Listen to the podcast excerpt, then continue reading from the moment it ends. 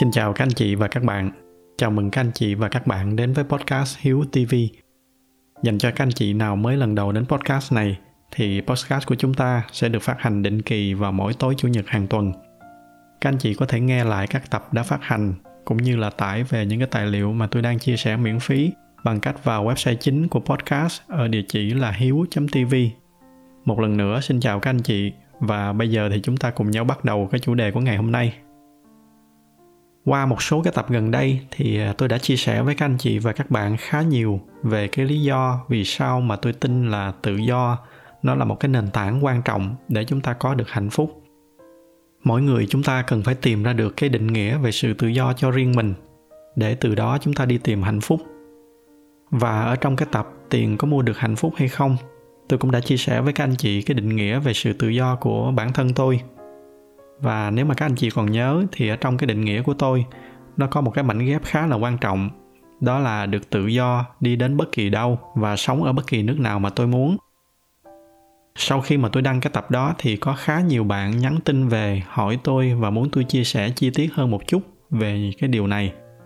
Thì ở trong cái tập ngày hôm nay, tôi sẽ chia sẻ với các anh chị và các bạn sâu hơn một chút về cái lý do mà tại sao cái việc tự do đi lại và sống ở bất kỳ nơi nào, nó là một cái mảnh ghép quan trọng ở trong cái định nghĩa về sự tự do của tôi. Để bắt đầu thì tôi xin phép được dẫn các anh chị về một cái câu chuyện có vẻ như là nó không có liên quan lắm đến cái chủ đề mà chúng ta đang nói. Đó là tôi có một cái đam mê cũng rất là lớn, mà cái đam mê này thì tôi cũng đã theo đuổi khá là lâu. Tính tới nay chắc cũng khoảng hai mươi mấy, ba chục năm rồi. Đó là cái đam mê về nhiếp ảnh thì tôi còn nhớ cái tầm đó là vào khoảng tầm năm 2006 hoặc 2007 gì đó, tôi không nhớ rõ lắm. Đó là lần đầu tiên tôi được đi chung với một số anh bạn ở trong hội nhiếp ảnh về Đồng Tháp để mà chụp một cái bộ ảnh về sếu đầu đỏ. Trước cái chuyến đi đó thì tôi có tìm hiểu đôi chút về những cái con sếu mà tôi sẽ chụp. Thì tôi được biết là nó có xuất xứ từ những cái đất nước rất là xa ở Bắc Bán Cầu. Tới mùa đông thì tụi nó di cư về phía Nam để trú đông rồi khi mà hết mùa đông ở những cái nước đó, nghĩa là tầm khoảng tháng 5 hoặc là tháng 6 năm sau, thì ờ, tụi nó bay trở lại chỗ cũ. Sau cái chuyến đi đó, quay trở về nhà, thì ờ, tôi lại bắt đầu có một cái suy nghĩ mà nó hơi viễn vông một chút. Nó bắt đầu từ một cái suy nghĩ là ước gì mà tôi được giống như những cái con sếu đó. Tôi có thể đến sống ở bất kỳ cái nơi nào mà tôi muốn. Trước khi mà tôi nói tiếp thì tôi muốn nói trước là ở trong cái tập ngày hôm nay có thể là tôi sẽ nói một số cái ý mà nó làm cho một số anh chị nghe không quen, bởi vì à, nó hơi khác so với những gì mà các anh chị đã quen thuộc từ trước tới giờ. Do đó nên tôi hy vọng là các anh chị hãy đón nhận những cái gì mà tôi chia sẻ với một cái tinh thần cởi mở nhất có thể. Thì quay trở lại cái câu chuyện về những cái suy nghĩ của tôi sau cái chuyến đi chụp xéo đầu đỏ ở đồng tháp. Ban đầu thì tôi tưởng là những cái suy nghĩ đó nó chỉ là thoáng qua thôi nhưng mà không hiểu sao mà nó cứ ở mãi ở trong những cái suy nghĩ của tôi. Rồi từ những cái suy nghĩ đó thì tôi bắt đầu tôi tìm hiểu sâu hơn. Và dần dần tôi nhận ra một cái điều. Đó là khi mà chúng ta sinh ra, là dù muốn hay là dù không, thì chúng ta cũng sẽ bị gán lên mình một số những cái nhãn. Những cái nhãn đại loại kiểu như là chúng ta là người châu á, rồi chúng ta sinh ra ở một cái nơi gọi là việt nam. Và từ từ, dù ít hay là dù nhiều dù muốn hay là dù không, thì chúng ta cũng bị đóng khung vô một số cái suy nghĩ, những cái lối sống và những cái cách hành xử đã được định nghĩa từ trước. Và cũng tương tự như vậy, cho tất cả những cái bạn sinh ra ở những cái quốc gia khác, ở những cái châu lục khác. Rồi cứ như vậy, chúng ta lớn lên cùng với những cái điều đó, và nghiễm nhiên để nó ảnh hưởng lên suy nghĩ và hành động của chúng ta. Nghiễm nhiên chúng ta chấp nhận nó là chân lý và không có mấy ai đặt cái câu hỏi là tại sao. Với bản thân tôi thì từ cái khoảnh khắc mà tôi đặt cho mình cái câu hỏi là tại sao phải như vậy, thì nó giống như là một cái chuông báo thức đối với tôi vậy. Tôi chợt nhận ra là mình không có nhất thiết là mình phải sống như vậy. Tôi nhận ra là mình có thể tự thiết kế cái cuộc sống của mình theo bất kỳ cái cách nào mà mình muốn. Tôi không nhất thiết là phải đi theo một cái lối mòn hay là một cái bộ quy tắc có sẵn nào đó do ai đó đặt ra từ trước và từ đó thì tôi bắt đầu tôi đặt ra cho mình hàng loạt cái câu hỏi tại sao. Và trong những cái câu hỏi tại sao đó, nó có một cái câu hỏi, đó là tại sao khi mà tôi muốn đi sang một cái nơi khác ở trên thế giới, thì tôi phải đi xin phép đủ mọi loại giấy tờ. Tại sao mà tôi lại để cái sự đi lại của mình nó bị giới hạn bởi một cái cuốn sổ mà người ta gọi nó là hộ chiếu? Tại sao tôi phải bị giới hạn ở trong một cái đường biên giới được vẽ ra bởi một cái nhóm người nào đó từ thời xa xưa? Họ lập ra nó với cái mục đích ban đầu là phân chia những cái người giống họ với những cái người không giống họ. Để rồi từ đó họ gom những cái người có cái suy nghĩ giống họ lại với nhau. Rồi thay vì học hỏi cái sự khác biệt và tìm kiếm những cái điều hay từ những cái sự khác biệt đó, thì họ lại bơm vào đầu nhau những cái suy nghĩ là những cái người khác biệt kia, đó là kẻ thù. Rồi từ đó nó dẫn tới những cái cuộc chiến tranh. Và cứ như vậy qua hàng ngàn năm con cháu hết đời này tới đời khác, lớn lên và bị cuốn vào những cái mâu thuẫn đó. Từ từ cái sự chia rẽ nó càng ngày càng sâu. Những cái đường biên giới nó được vẽ lên, rồi nó được thay đổi, dời lên dời xuống từ kết quả của những cái cuộc chiến tranh vô nghĩa. Để rồi nó rào chúng ta ở trong những cái đường biên giới vô hình đó. Và càng tìm hiểu về gốc rễ của mọi thứ thì tôi lại càng thấy là nó vô lý. Bởi vì xét ở cái góc độ sinh học thì cái bộ gen con người của chúng ta và những cái con khỉ nó chỉ khác nhau có 0,1% mà thôi. Mà đó là giữa người và khỉ. Còn giữa các cái dân tộc ở trên thế giới thì cái tỷ lệ khác nhau đó nó còn thấp hơn rất là nhiều. Vậy mà chỉ trong một cái thời gian ngắn phát triển trong mấy ngàn năm, tự chúng ta lại làm cho chúng ta trở nên chia rẽ một cách khủng khiếp. Chúng ta chia nhau ra theo màu da, theo châu lục, theo đất nước, theo dân tộc những cái sự chia rẽ này nó không có xuất phát từ cái góc độ sinh học, mà nó lại xuất phát chính từ cái mindset của con người với nhau. Và khi mà chúng ta suy nghĩ về những cái sự chia rẽ này thì chúng ta sẽ thấy là cái mặt lợi của nó không có được bao nhiêu. Nó có mặt lợi chứ không phải là không, nhưng mà rất là ít. Còn cái mặt hại của nó thì vô số. Cái điều đầu tiên dễ thấy nhất, đó là khi mà chúng ta có các cái đường biên giới, thì tự động chúng ta sẽ dần dần hình thành lên một số cái sự so sánh rồi những cái sự so sánh nó lớn dần dần lên, nó thành cái sự phân biệt. Và từ từ nó tạo ra cái sự thù hằn lẫn nhau. Quy mô nhỏ thì đó là ghét nhau. Quy mô lớn hơn một chút thì là đánh nhau. Và cái quy mô khủng khiếp nhất đó là những cái cuộc chiến tranh. Anh trông như thế này, tôi trông như thế kia. Anh tin cái điều này, tôi tin cái điều kia. Thay vì đi tìm cái tiếng nói chung và tôn trọng cái sự khác biệt, thì con người lại giải quyết bằng cách giết nhau cái ý mà tôi vừa nói, nó là một cái câu do chính đại tướng Norman Schwarzkopf, một cái vị tướng mà tôi rất là ngưỡng mộ. Trong một cái cuộc phỏng vấn, ông đã nói một cái câu có cái nội dung tương tự. Nguyên văn cái câu nói của ông tôi sẽ để ở trên màn hình. Tạm dịch ra nó là, chiến tranh nó là một cái thứ rất là tệ hại, bởi vì đó là cái cách mà hai cái nhóm người có những cái suy nghĩ khác nhau và họ giải quyết cái sự khác biệt đó bằng cách giết nhau càng nhiều càng tốt thì à, đó là cái hại đầu tiên của cái sự chia rẽ. Cái hại thứ hai, nó đến từ chính ở bên trong của chúng ta. Trong cái cuộc sống hàng ngày, chính cái sự chia rẽ này nó sẽ làm cho chúng ta chỉ quanh quẩn ở bên cạnh những cái người giống mình.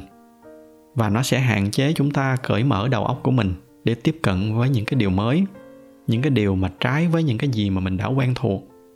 Nhưng mà chính những cái điều đó, nó là là cái cách để mà chúng ta phát triển nhanh nhất đây cũng chính là cái lý do mà từ xưa tới giờ, từ những cái năm đầu tiên khi mà mới sang úc, thì tôi đã quyết định là tôi sẽ không có sống ở khu người việt. Mặc dù tôi rất là thích khu người việt, mỗi khi mà ghé xuống khu người việt thì tôi đều rất là vui và cảm thấy thoải mái như là đang được về nhà. Nhưng mà nhờ cái quyết định là không sống trong khu người việt, thì tôi có cơ hội để tiếp xúc với rất là nhiều những cái sắc dân khác, được gặp gỡ, làm việc chung và quen biết với rất là nhiều bạn bè ở trên thế giới được nghe và được trải nghiệm vô số những cái hoạt động khác nhau cùng với họ. Từ đó tôi được học thêm rất là nhiều những cái điều mới lạ từ các cái nền văn hóa khác nhau. Ở trong tiếng việt mình nó có một cái câu rất là hay, đó là chúng ta hòa nhập, nhưng mà chúng ta không hòa tan. Và tôi dùng nó như là một cái hành trang khi mà tôi đi ra nước ngoài làm việc và tiếp xúc với những cái bạn bè khác ở trên thế giới. Tôi lắng nghe và học hỏi tiếp thu những cái điều hay của họ và ngược lại, tôi cũng chia sẻ với họ những cái điều hay của việt nam, cái nơi mà tôi đã sinh ra và lớn lên. Nó giúp cho tôi mở mang cái tầm nhìn của mình rất là nhiều. Và tôi nghĩ là nó cũng đã giúp cho bạn bè của mình hiểu thêm phần nào về việt nam. Ngược lại thì tôi cũng đã gặp rất là nhiều những cái trường hợp của một số bạn. Họ đã sang tới úc rồi, sang một cái đất nước mới, thay vì tận dụng cái cơ hội để tiếp cận thêm với những cái nền văn hóa khác nhau, để mở rộng cái tầm nhìn của mình ra thì các bạn lại chọn sống ở trong cái comfort zone của mình. Đó là các bạn sống ở trong cái cộng đồng người việt. Và các bạn sống cái cuộc sống hàng ngày không có khác gì khi các bạn đang còn ở việt nam hết. Các bạn đã bỏ lỡ đi một cái cơ hội rất là lớn để tiếp xúc với những cái nền văn hóa khác, tiếp cận với những cái điều mới lạ ở trên thế giới. Và thường thì những cái người này ở trong đầu họ cũng chỉ biết có mỗi việt nam mà thôi. Và cái điều đó nó rất là dễ dẫn đến cực đoan mà không chỉ ở việt nam mình không đâu, những cái sắc dân khác cũng như vậy. Khi mà mình chỉ có biết mỗi một cái nước của mình, khi mà cái hiểu biết của mình nó hạn chế, thì mình sẽ có cái suy nghĩ là mình là nhất. Nó chính là cái mầm móng của cái sự cực đoan, và cái sự cực đoan chưa bao giờ là cái điều tốt. Nó giống như cái ví dụ về cái công viên cuộc đời mà tôi đã có vài lần dùng ở trong những cái bài nói chuyện trước đây.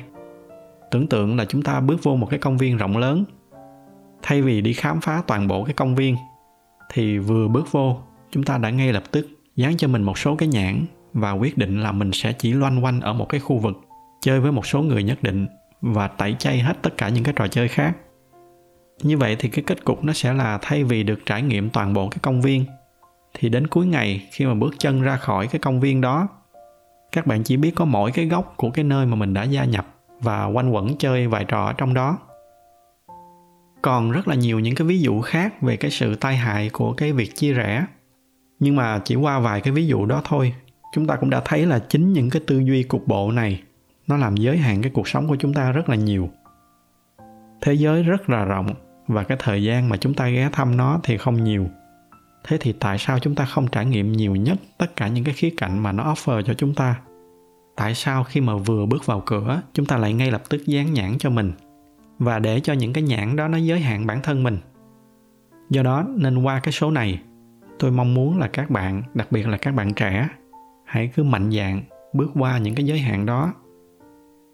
Tất nhiên là tôi biết là những cái đường biên giới nó sẽ vẫn còn ở đó, và có thể là còn rất lâu nữa những cái đường biên giới này nó mới biến mất. Nhưng tôi tin là một lúc nào đó nó sẽ biến mất. Cái bằng chứng là các bạn thấy là mấy ngàn năm nay, dân châu âu họ đánh nhau loạn xạ vậy mà bây giờ cái khái niệm đường biên giới ở châu âu nó trở nên rất là mờ nhạt. Do đó tôi tin là đến một lúc nào đó, khi mà nhân loại phát triển tới một cái tầm nhất định, thì những cái đường biên giới nó sẽ không còn nữa. Có thể là tới lúc đó biên giới mới nó sẽ là giữa các cái hành tinh với nhau. Tuy nhiên, tôi cũng biết là có một cái thực tế là chắc chắn là cái cuộc đời này của chúng ta sẽ không có thấy được cái cảnh đó. Các cái đường biên giới chắc chắn nó sẽ còn tồn tại chắc là ít nhất là cũng phải vài trăm năm nữa. Do đó, thay vì ngồi đợi hoặc là đổ thừa cho những cái lý do đó, để mà chúng ta không cho phép mình được mở rộng cái tầm mắt, thay vì vậy, chúng ta nên chủ động thay đổi bản thân mình, để mà mình có thể sống một cái cuộc đời tự do theo ý của mình. Mà tất cả những cái thay đổi này, nó bắt đầu từ cái thay đổi quan trọng nhất, đó là thay đổi ở trong cái mindset của mình có cái mindset rồi thì chắc chắn chúng ta có thể tìm được cái giải pháp cho những cái rào cản khác. Lấy ví dụ trực tiếp từ cái trường hợp của tôi. Đó là khi mà tôi đã hình thành được cái mindset và cái mục tiêu, thì tôi bắt đầu tôi tìm ra được những cái giải pháp cho những cái rào cản khác như là về cái chuyện passport chẳng hạn. Như tôi đã có chia sẻ ở trong những cái tập trước, thì cái cách mà tôi chọn, đó là tôi chọn có thêm một vài cái quốc tịch nữa để tôi có thể được tự do, dễ dàng đi lại hơn ngoài cái quốc tịch úc đã có, thì sắp tới tôi sẽ nhận thêm một cái quốc tịch thứ ba nữa. Và với ba cái quốc tịch mà tôi đã chọn, thì về cơ bản là tôi có thể đi tới bất kỳ cái nơi nào ở trên thế giới mà tôi muốn, mà không phải xin phép bất kỳ ai. Ngoài ra thì tôi cũng trang bị cho mình những cái kiến thức chuyên môn, những cái kinh nghiệm và uy tín làm việc. Để mà khi nào cần, thì tôi vẫn có thể tìm được những cái công ty, những cái tổ chức, họ sẵn sàng họ bảo lãnh giấy tờ cho tôi. Và cuối cùng đó là cái hành trình tự do tài chính mà tôi đã chia sẻ với các anh chị từ trước đây. Nhờ cái hành trình tự do tài chính, nó sẽ đảm bảo cho tôi có đủ cái thu nhập để mà có thể yên tâm là dù ở bất kỳ cái nơi nào thì tôi vẫn có thể sống được. Thì đó là cái cách mà tôi đã chuẩn bị cho bản thân mình để mà vượt qua những cái rào cản ở trong cái thế giới hiện tại để sống một cái cuộc đời tự do mà tôi muốn. Bây giờ thì mỗi khi mà có ai đó hỏi tôi là tôi xem cái nước nào là nhà của mình thì tôi thường trả lời họ, đó là nhà của tôi bây giờ, là cả cái thế giới này. Ở đâu cũng sẽ là nhà của tôi. Sẽ có những cái ngôi nhà mà tôi dành nhiều tình cảm hơn, như là Việt Nam hay là Úc, thì tôi sẽ ghé những cái ngôi nhà đó thường xuyên hơn so với những cái ngôi nhà khác. Nhưng mà tôi không còn xác định nhà là một cái nơi nào đó cố định nữa. Cái bức tranh về tự do của tôi, nó cũng sẽ gần giống như những cái con sếu mà tôi đã chia sẻ ở đầu cái bài nói chuyện ngày hôm nay tôi sẽ có một vài cái tổ ở những cái nơi mà tôi thích tới. Ví dụ, mùa xuân thì tôi bay về úc, vì mùa xuân ở úc thời tiết rất là đẹp. Khi mà úc vô mùa hè thì tôi bay về việt nam để đón tết, hưởng cái không khí xe xe lạnh vào mùa tết ở sài gòn. Rồi khi mà tới mùa hè ở việt nam thì tôi sẽ bay sang mỹ chẳng hạn. Đến khi tới mùa thu thì tôi sẽ bay sang châu âu để mà tận hưởng cái mùa thu ở châu âu mục tiêu của tôi là một lúc nào đó tôi có thể đi ra sân bay để mà bay đi những cái nước khác nhau mà tôi không cần phải đem theo hành lý. Tôi cứ đi mình không ra sân bay, cùng lắm thì xách theo cái cặp táp. Đến nơi, tôi đón xe về cái tổ của mình là xem như tôi về tới nhà. Cái bức tranh này nó vẫn chưa xong. Tôi vẫn đang ở trên hành trình đi xây dựng những cái tổ của mình ở những cái nơi mà tôi thích. Tôi chia sẻ những cái điều này không phải để khoe khoang bởi vì thật ra thì tôi vẫn đang xây dựng, chưa có xong, nên lấy gì đâu để mà khoe khoang. Cái lý do mà tôi chia sẻ với các anh chị cái bức tranh này, đó là bởi vì tôi nghĩ là nó sẽ tạo thêm nguồn cảm hứng cho các anh chị. Và từ đó các anh chị có thêm động lực để theo đuổi một cái cuộc sống tự do. Chúng ta xem thế giới là nhà, chúng ta bước ra thế giới, không có nghĩa là chúng ta đang quay lưng lại với cái nơi mà mình đã sinh ra. Những anh chị nào đã follow tôi từ trước thì chắc là sẽ biết tôi dành rất là nhiều tình cảm cho Việt Nam, đặc biệt là cho Sài Gòn, là cái nơi mà tôi đã sinh ra và lớn lên.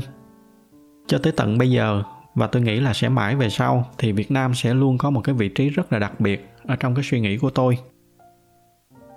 Tôi nghĩ mình là một cái người khá là nặng tình, nhưng mà tôi cũng nghĩ là ai cũng vậy, không riêng gì tôi. Ít nhiều chúng ta sẽ luôn có tình cảm với những cái nơi mà mình đã sinh sống đặc biệt khi đó là cái nơi mà mình đã sinh ra và mình lớn lên, là cái nơi chôn nhau cắt rốn của mình. Và mình cũng luôn muốn những cái điều tốt đẹp cho cái quê hương của mình. Và tôi cũng muốn cổ vũ cho các bạn làm cái điều tương tự. Đó là chúng ta hãy yêu quý cái nơi mà mình sinh ra, trân trọng cái nơi mà mình đã lớn lên. Nhưng đừng để những cái điều đó nó giới hạn bản thân mình. Chúng ta rất là may mắn chúng ta sinh ra ở trong một cái thế giới hiện đại nhờ có những cái công nghệ và kỹ thuật thì bây giờ cái bước chân của chúng ta nó có thể đi bất kỳ nơi nào mà chúng ta muốn ở trên thế giới. Cái tầm mắt của chúng ta nó có thể nhìn xa hơn. Cho nên không có cái lý do gì để mà chúng ta phải giới hạn cái tầm mắt của mình chỉ quanh quẩn ở xung quanh cái nơi mà mình đã sinh ra. Chúng ta hãy cứ bay thật cao, thật xa. Bởi vì tôi tin là nếu mà được chọn thì quê hương của chúng ta cũng sẽ chọn được tự hào khi thấy những người con của mình bay cao bay xa như vậy thay vì là giữ khư khư những cái đứa trẻ của mình ở một chỗ, sinh ra, lớn lên và chết đi cũng chỉ quanh quẩn sau cái lũy tre làng. Để kết lại cái bài nói chuyện ngày hôm nay thì tôi muốn chia sẻ với các anh chị và các bạn cái bức hình này. Đây là cái bức hình được chụp bởi cái phi thuyền Voyage One vào tháng 2 năm 1990. Lúc đó thì các cái kỹ sư của NASA, họ đã hướng cái camera của cái phi thuyền về phía trái đất để mà chụp lại cái bức hình này trước khi mà nó rời khỏi Thái Dương hệ.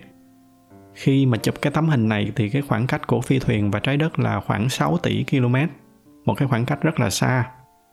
Ở trong tấm hình đó thì à, ngay chỗ cái mũi tên mà tôi để, các anh chị sẽ thấy một cái chấm xanh rất là nhỏ, nó chỉ là một cái điểm ảnh thôi. Và đó chính là trái đất của chúng ta. Sau đó một vài năm, vào năm 1994 thì ở trong một cái quyển sách nó tên là Pale Blue Dot của Carl Sagan ông là một cái nhà thiên văn người Mỹ, thì ông đã viết lại một cái đoạn văn rất là nổi tiếng. Và nó để lại ấn tượng rất là mạnh, không chỉ với cá nhân tôi, mà cho hầu hết tất cả mọi người khi mà biết tới cái quyển sách này. Tôi sẽ để nguyên văn cái tiếng anh ở trên màn hình. Và tôi sẽ tạm dịch cái nghĩa của cái đoạn văn này cho các bạn nghe. Đó là hãy nhìn vào cái chấm xanh đó. Đó chính là cái thế giới này. Là nhà của chúng ta. Là chính chúng ta. Ở trên cái chấm xanh đó tất cả những cái người mà các bạn đã từng yêu, đã từng biết, đã từng được nghe nói tới. Tất cả những ai đã từng tồn tại, đã từng sống cái cuộc sống của họ, nó là tổng hợp của tất cả những cái nỗi đau khổ của hàng ngàn cái tôn giáo, của những cái hệ tư tưởng, những cái học thuyết kinh tế, của tất cả thợ săn và nông dân, tất cả anh hùng và những cái kẻ hèn nhát tất cả những cái người đi xây dựng và những cái kẻ đi phá hủy những cái nền văn minh, tất cả những cái vị vua, những người nông dân, tất cả những cái người đang yêu nhau, tất cả những cái người mẹ, người cha, những đứa con, những nhà phát minh, những nhà thám hiểm, tất cả những giáo viên, tất cả những chính trị gia, tất cả các cái siêu sao, những kẻ độc tài, tất cả mọi thánh thần và tội nhân trong lịch sử loài người của chúng ta. Tất cả đã sống ở đó, trên một cái hạt bụi lơ lửng giữa không trung. Tôi là một người sống tối giản, nên thường ở trên cái bàn làm việc của tôi không có trang trí gì nhiều. Và đây là một cái bức hình duy nhất mà tôi dùng để trang trí. Tôi thường để nó ở trên bàn làm việc của mình, như là một cái cách để tôi nhắc bản thân mình, đó là mình rất là nhỏ bé. Và cái thời gian mà tôi tồn tại ở trên đời, nó chỉ như một cái tích tắc do đó tôi phải cố gắng sống thật là trọn vẹn từng cái phút giây mà mình có. Đừng để bất kỳ cái điều gì giới hạn cái suy nghĩ và cái hành động của mình. Miễn sao nó mang lại hạnh phúc cho bản thân tôi và nó không làm hại tới người khác là được. Và trong cái tập ngày hôm nay, tôi tặng lại các anh chị và các bạn cái bức hình này. Hy vọng nó cũng sẽ mang lại những cái điều tích cực cho các anh chị và các bạn, như là nó đã mang tới cho tôi. Những cái nội dung mà tôi chia sẻ trong cái tập ngày hôm nay có thể là nghe nó hơi đau to búa lớn một chút. Tuy nhiên, nó rất là giá trị đối với tôi. Nó là một cái mảnh ghép rất là quan trọng ở trong cái hành trình phát triển bản thân của tôi. Do đó nên hy vọng là nó sẽ mang lại ít nhiều cái lợi ích cho cái hành trình sắp tới của các anh chị. Còn không thì ít nhất tôi cũng hy vọng là nó cũng đã mang lại cho các anh chị thêm một cái góc nhìn mới. Nếu thấy các cái nội dung này là hữu ích thì nhờ các anh chị chia sẻ cho bạn bè của mình nhân tiện là gần đây thì tôi mới phát hiện ra là youtube họ sẽ ưu tiên cho các cái video có nhiều like. Do đó, nếu mà thích cái video này thì nhờ các anh chị bấm thêm vào cái nút like để podcast của chúng ta có thêm nhiều người biết tới hơn. Xin cảm ơn sự theo dõi của các anh chị và chúc các anh chị có một cái buổi tối cuối tuần vui vẻ bên người thân và gia đình.